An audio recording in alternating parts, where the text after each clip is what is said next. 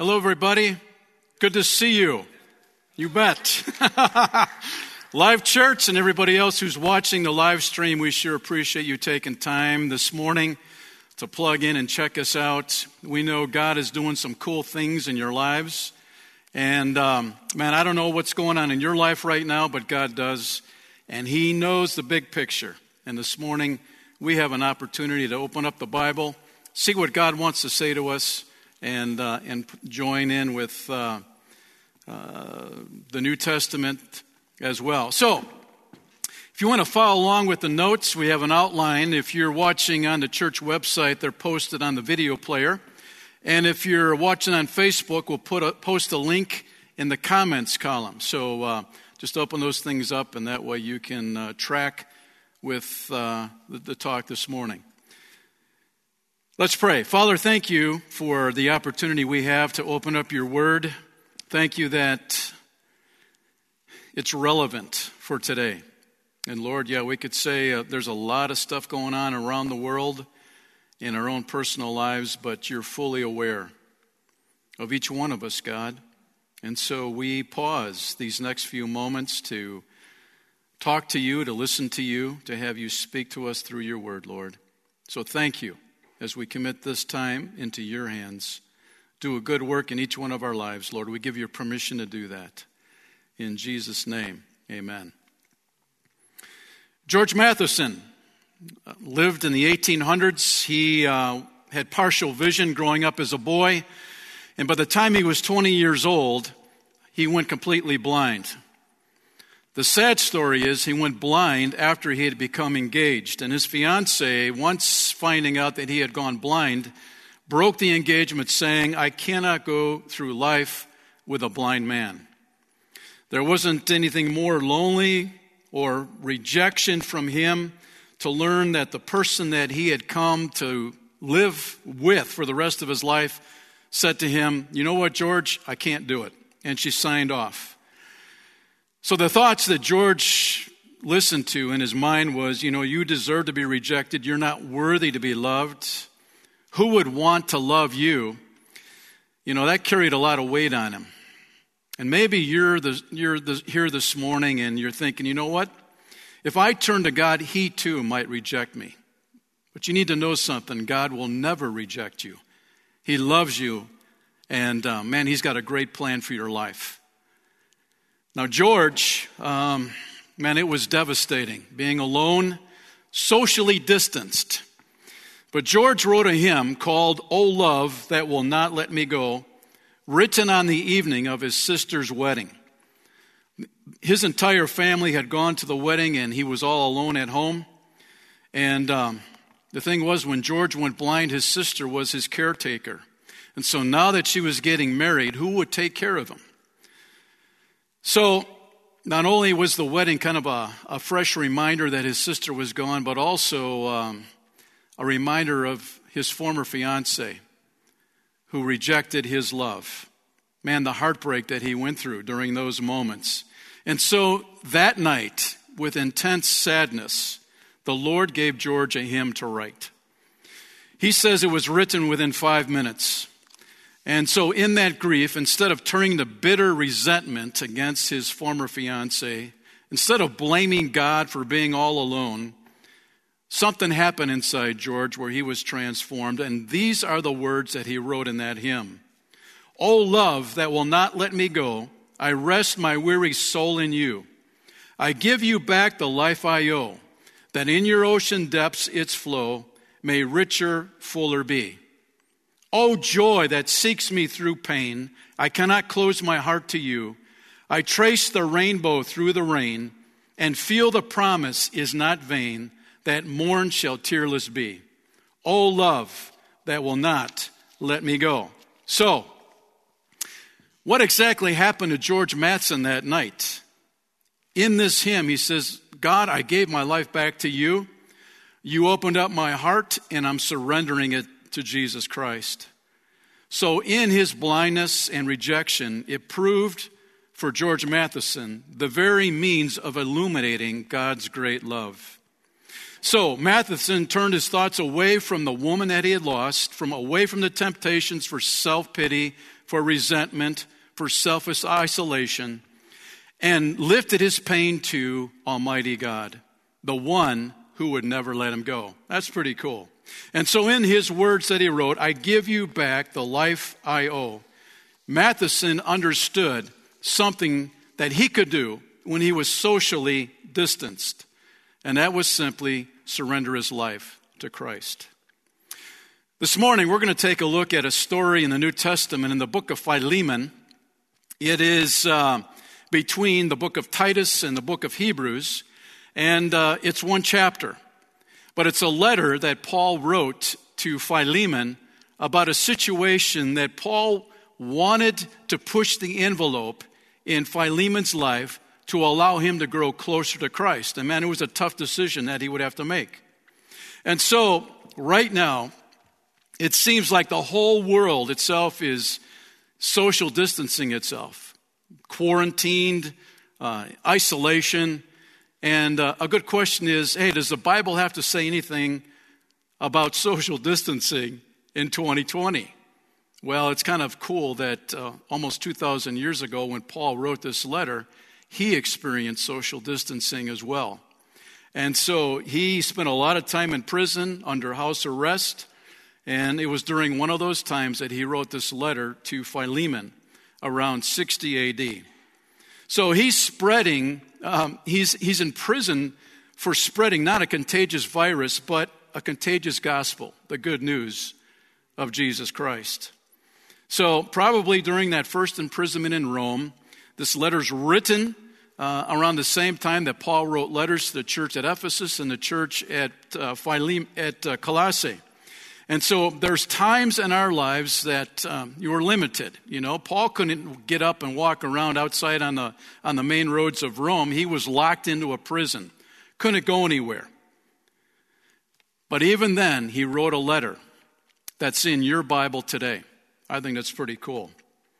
So, number one in your notes, socially distanced. Let's take a look at verse one in the book of Philemon. This letter is from Paul, a prisoner for preaching the good news about Christ Jesus, and from our brother Timothy. I am writing to Philemon, our beloved co worker, and to our sister Apphia, and to our fellow soldier Archippus, and to the church that meets in your house. May God our Father and the Lord Jesus Christ give you grace and peace. So, Paul is writing this letter to Philemon, and it says he's also writing it to our sister Apphia, which many believe was Philemon's wife, and to our fellow soldier Archippus, who many feel that Archippus was their son and was the pastor of that house church in Colossae.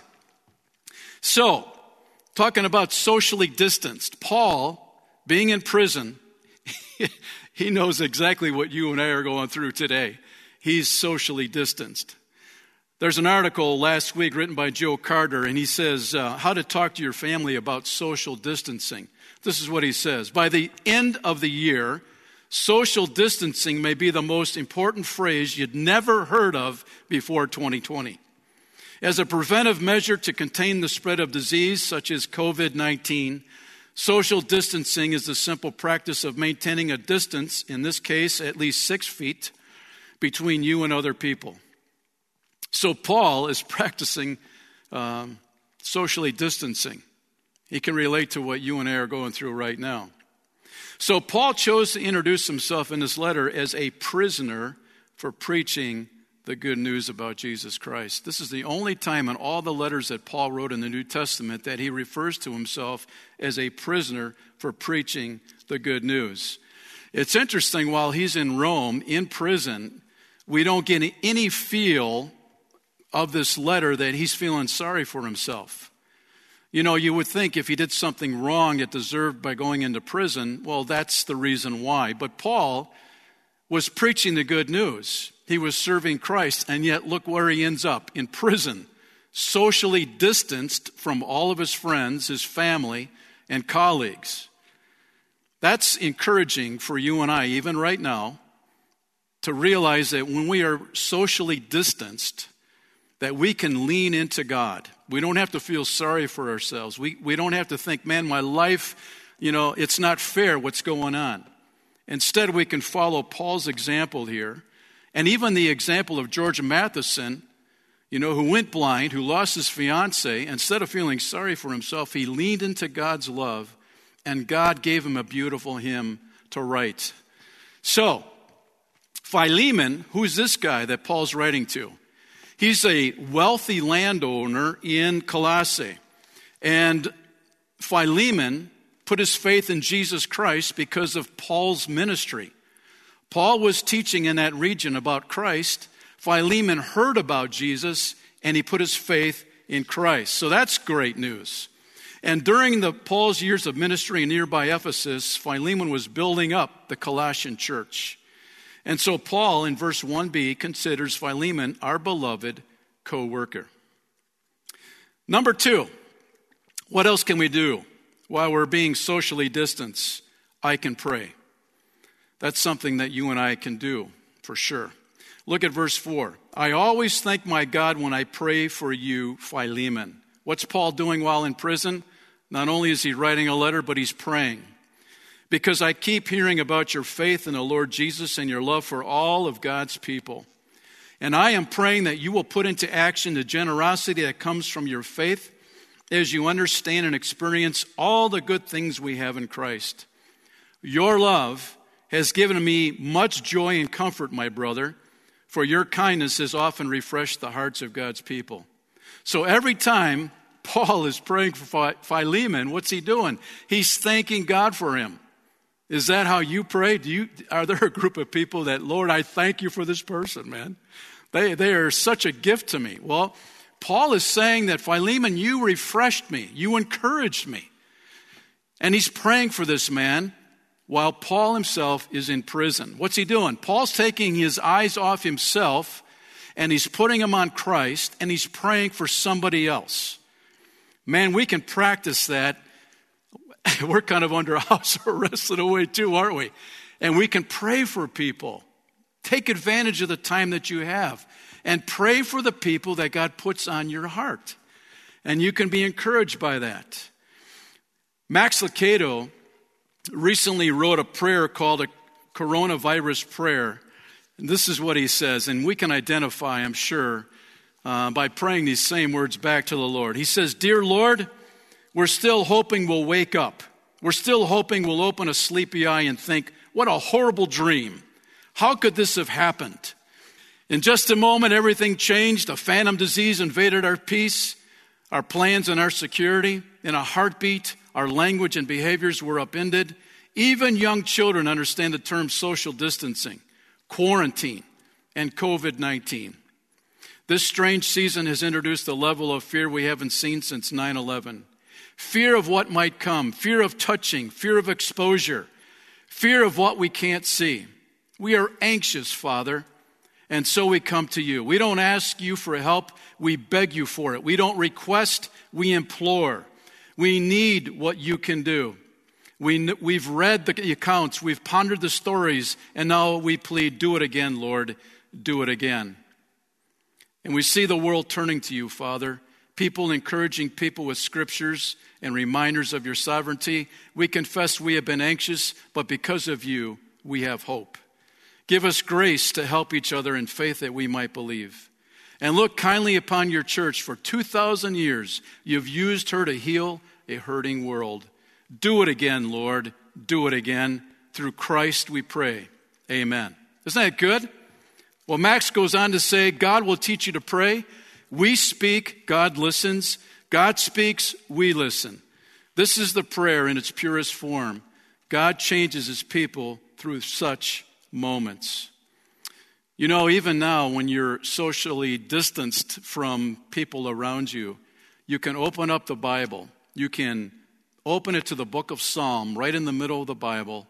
Find yourself in one of the Psalms, and you can pray that right back to God. That's a great practice to get into. And um, I want to encourage you to do that. So we can pray while we're being socially distanced. Number three, seek reconciliation. Verse 8.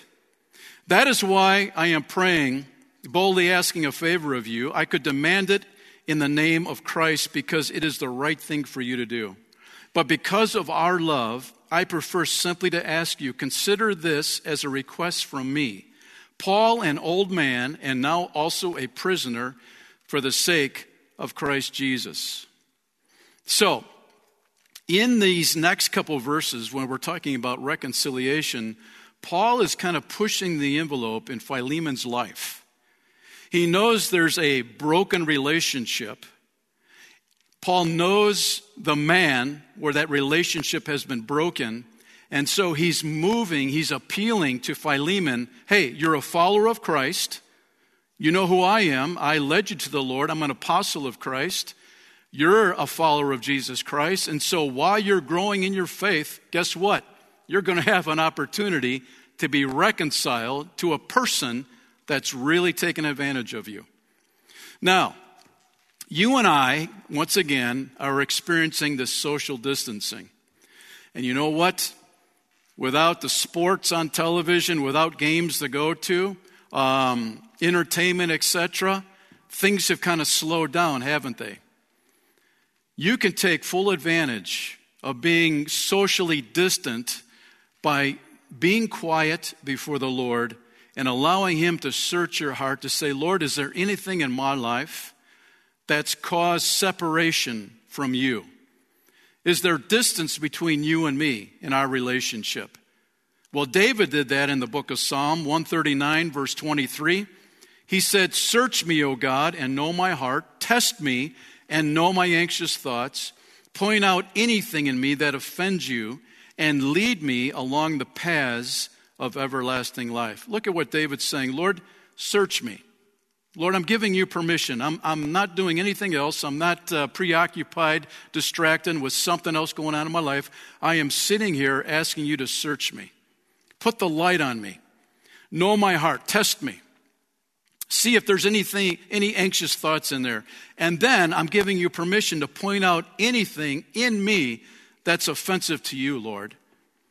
So, first of all, I want to encourage you to be reconciled to your loving God. You know, whatever's happened in your life in the past, maybe you've allowed that to become uh, a cliff between that relationship between you and God. Take full advantage of these days, these weeks, and allow God to speak to you. Well, that's exactly now what Paul is doing in prison. He's allowed to, the Lord to work in his life and now he's going to challenge a friend of his, Philemon, to do the very same thing. Philemon, you're growing in Christ. There's a broken relationship. He's about to unload it on him. And you need to obey what God wants you to do. So, verse 9, he says, But because of our love, I prefer simply to ask you, consider this as a request from me. What's the request going to be? Well, you'll find out in a moment. Paul, an old man, he's about 60 years old. for some, that's not very old. And he's also a prisoner for the sake of Christ. Paul wanted Philemon to make a decision that was honoring to the Lord. And so um, we have time, don't we, to pause and reflect and say, Lord, is there anything in my life? Is there a broken relationship with another person? You know, they've hurt me a long time ago, maybe a month ago, whatever the case may be. Distance has come between us.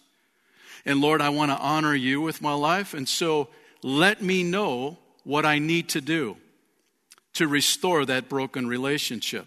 I can remember back when I was in high school, I was at summer camp, and our cabin got together. A counselor had us sitting around, and he asked the question What is the one thing that is keeping you from growing in your walk with Christ? Well, it didn't take me very long to remember and to know that there were certain relationships in my life that weren't very good. And I knew that was hurting my relationship with the Lord.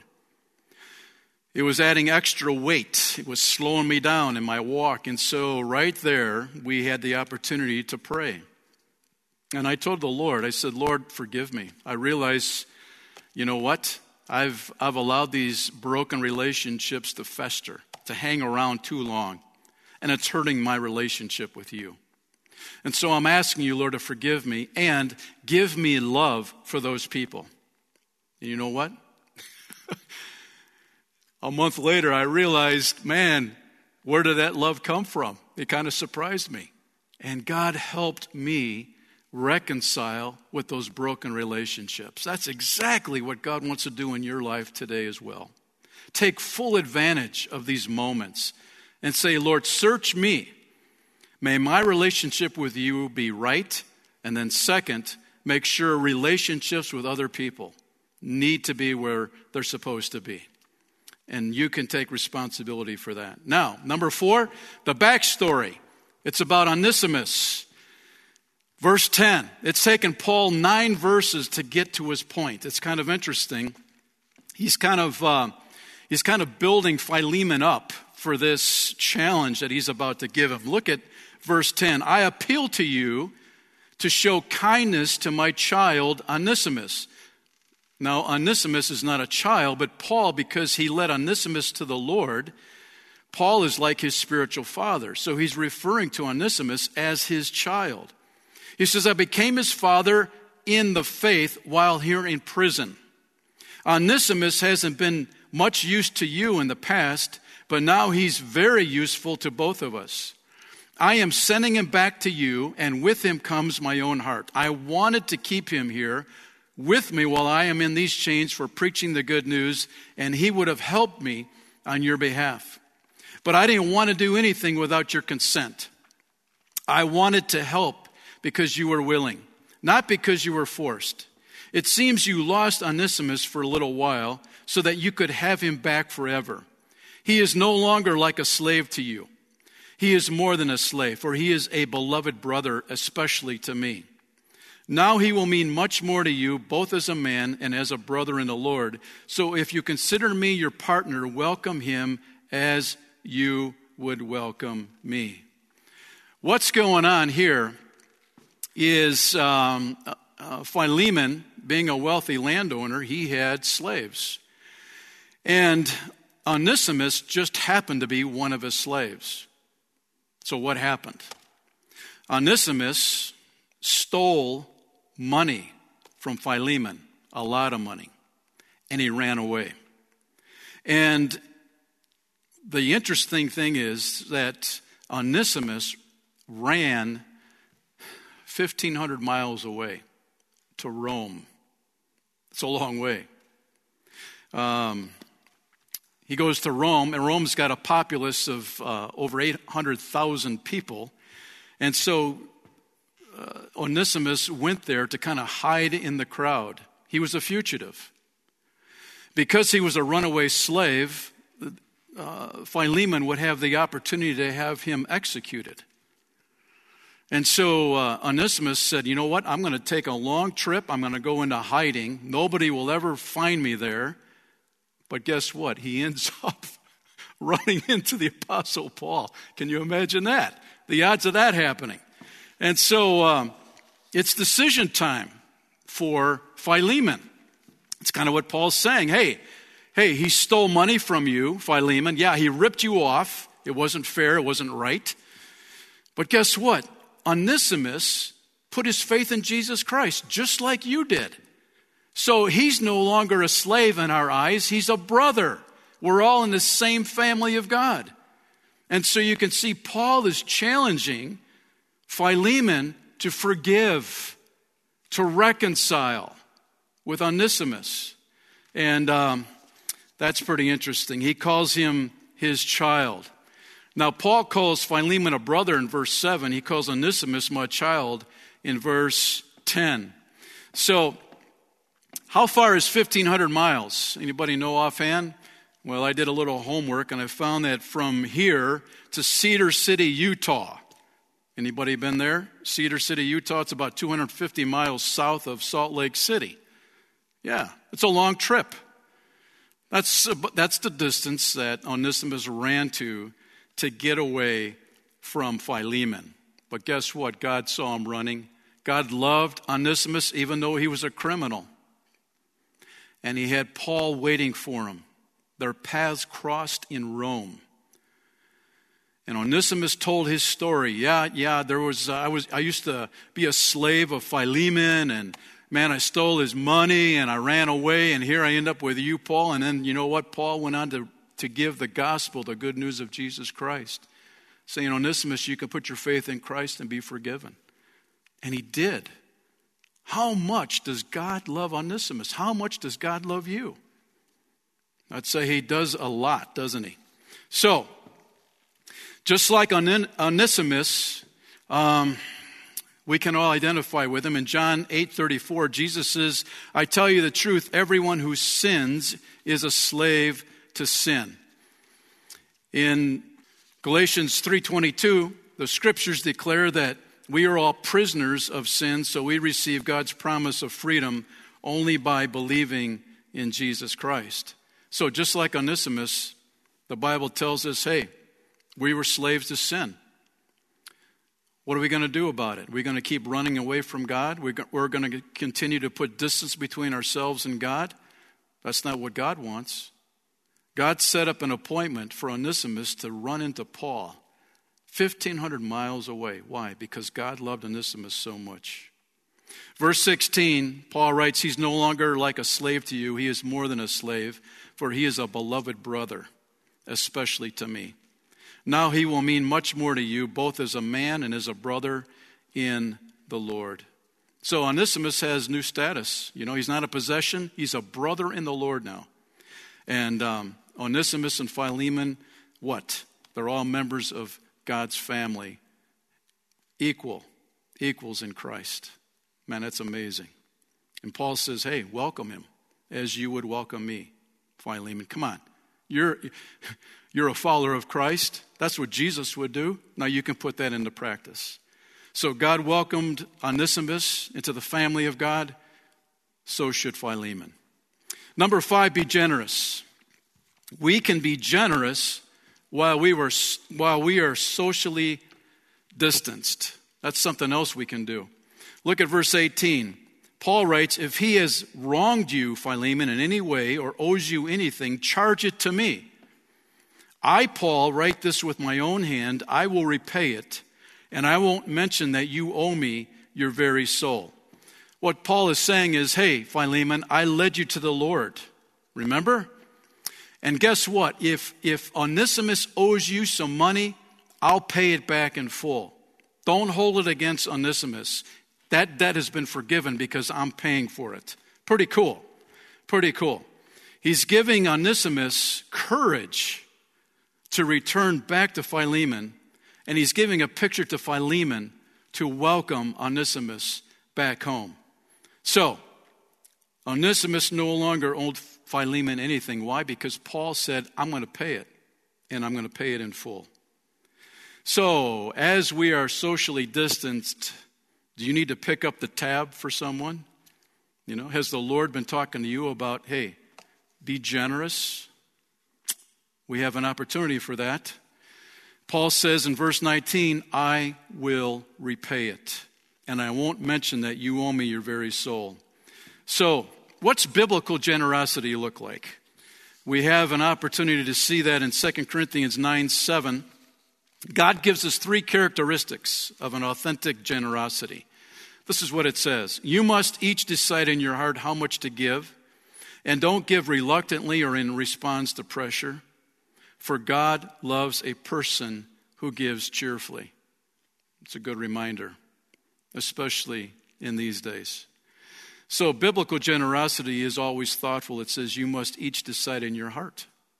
What's God saying to you about being generous? We have an opportunity to obey Him and think about it.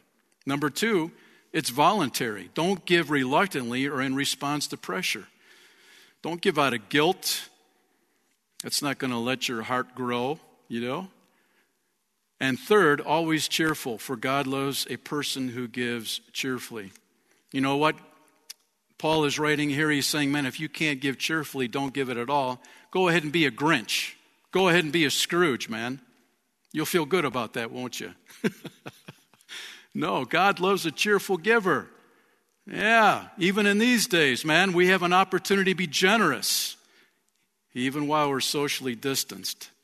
And so that leads us to number six make the right choice. Make the right choice. Paul giving Philemon the challenge come on, Come on, Philemon. Here's an opportunity to forgive, to reconcile. Look, and I'm picking up the tab. Welcome your former slave. He's not a slave anymore, he's a brother in Christ. Verse 20 Yes, my brother, please do me this favor for the Lord's sake. Give me this encouragement in Christ. I am confident as I write this letter that you will do what I ask and even more. So we have Onesimus symbolically standing at Philemon's front door with this letter from Paul. And um, inside this letter, that's what we call Philemon in our Bibles today. That's pretty cool.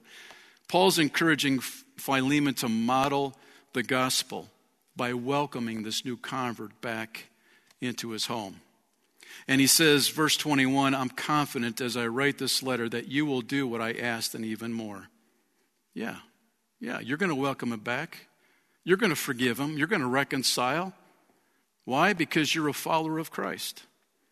So you look at this work of reconciliation. Onesimus had wronged Philemon and was separated from him. There was distance between these two. Just like sinners have wronged God, we've been separated from God. In Romans 3:23 for everyone have sinned and we all fall short of God's glorious standard. We've been separated because of sin. Paul wrote this letter to reconcile Onesimus and Philemon. Guess what?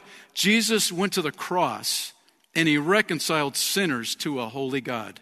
2 Corinthians 5:17 this means that anyone who belongs to Christ has become a new person. The old life is gone, a new life has begun, and all of this is a gift from God who brought us back to himself through Christ. For God made Christ, who never sinned, to be the offering for our sins so that we might be made right with God through Christ. Isn't that great news?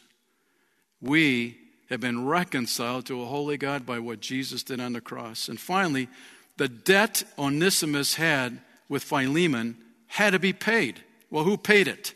The penalty for sin had to be paid. Just like that. And Paul took that debt and he told Philemon, I'm going to pay that debt in full. And Jesus did the same thing. He took our debt of sin. It wasn't his sin, it was our sin, your sin, the sins of the world, and paid for it by his death. In Romans 5 8 and 9, but God showed his great love for us by sending Christ to die for us while we were still sinners. And since we have been made right in God's sight by the blood of Christ, he will certainly save us from God's condemnation. Galatians 4 5 says, God sent Jesus to buy freedom for us who were slaves to the law so that he could adopt us as his very own children. Yeah, that's cool, man. Jesus pursued us.